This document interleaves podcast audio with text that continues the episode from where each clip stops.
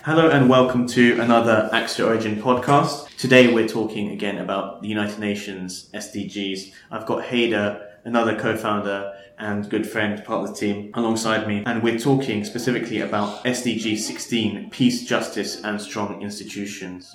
So Haider, of all the 17 SDGs, why is this one, peace, justice and strong institutions, so important to you? The concept of justice is one that I find very central to my outlook, both personally and also in terms of Axio Origin as an organization. But I would probably define justice a little bit more broadly than the SDGs define it. I would include within that definition inequitable distribution of income, for example. Could be an injustice depending on the reasons why it's happening. And in some ways, I guess that's kind of cheating a little bit, because I've picked the one that for me in some way represents all the other SDGs. I think it's a fair criticism when you have 17 of anything. It might be that they overlap with one another. The concept of justice might include within it other notions that are themselves considered SDGs. Yeah, exactly. And I think it's really easy to criticize the SDGs, and you can almost expect that when you share an idea with billions of people, you're going to get challenges and criticisms. But I think we should recognize that it is a unifying vehicle, a framework that people can rally behind to ultimately build a better world.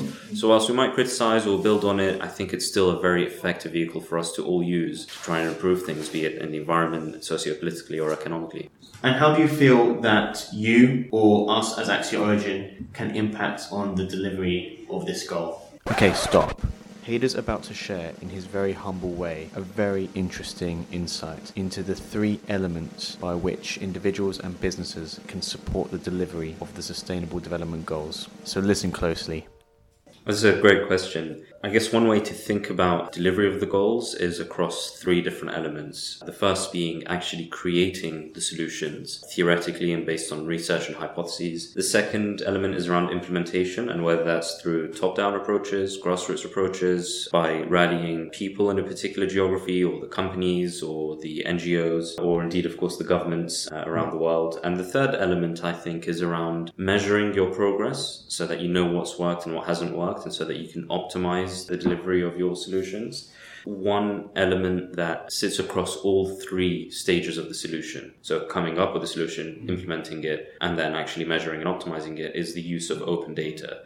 This is an area I'm passionate about, an area that we at Axio Origin have a lot of experience in, and one that we think is under-leveraged. Through open data, you can figure out what people are thinking, you can get people to collaborate across the world and share their expertise. You can then use the platforms of open communication to instigate collective action, and you can also use the analytics behind social and open media to measure and understand progress against various targets within the SDGs. So I really see myself as focusing on open and social data and activities, and that might look slightly different depending on each SDG, but using that same skill.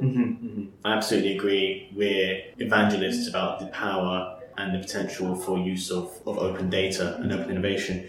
My next question to you is, if you had carte blanche about how you would approach those SDGs, developing solutions towards their enablement, what would be the first step? Yeah, that's a great question. I mean, we're doing a lot as individuals and as an organization to align with the SDGs and try and make progress against various SDGs and targets. But one area in particular that I've been focusing on recently is thinking about the SDGs as essentially the world's biggest experiment in open innovation. And by taking the learnings of open innovation and the theory behind open innovation, and see how we can apply it to the SDGs, where it's currently being applied and where there are gaps. And that's one thing that, to anyone listening who's interested, I'd love for you to reach out for us to collaborate and do some of that thinking together to figure out how we can implement the SDGs more effectively over the next decade.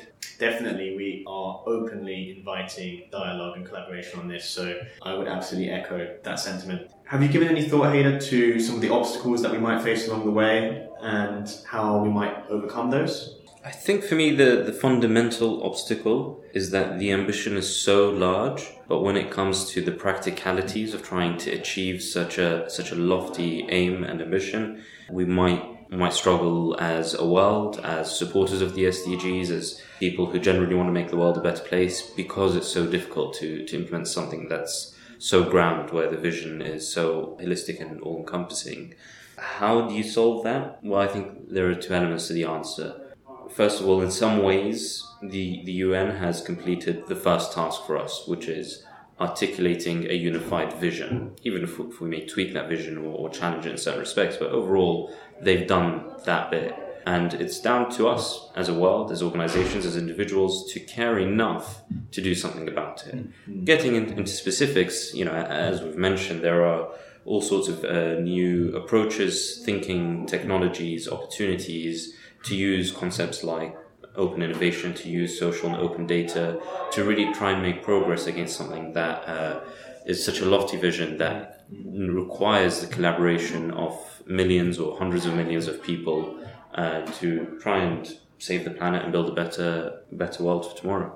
It is a very large and daunting task, and we will only get there through that collaboration, only through the sharing of ideas and actually the prioritization of this, of other things, and that will be a challenge.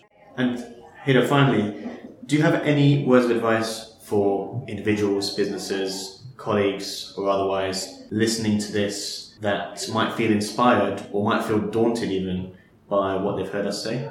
Yes, get in touch, reach out. If this is something that interests you, let's do something together, even if we just start off with an initial conversation. Time is running out to 2030.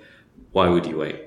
Time is indeed running out, and we almost have a 10-year countdown, which is not long. We're in a good position to be able to make changes, but we need to act now. Thank you so much, Haider, for sharing your thoughts. It's been a fascinating discussion. I always love speaking to you about this topic. Thank you for listening to us. We hope you've enjoyed it. Please get in touch. Let us know your thoughts on what Haider has to say on the content that we've shared this week about UN SDGs or otherwise. Thank you for listening.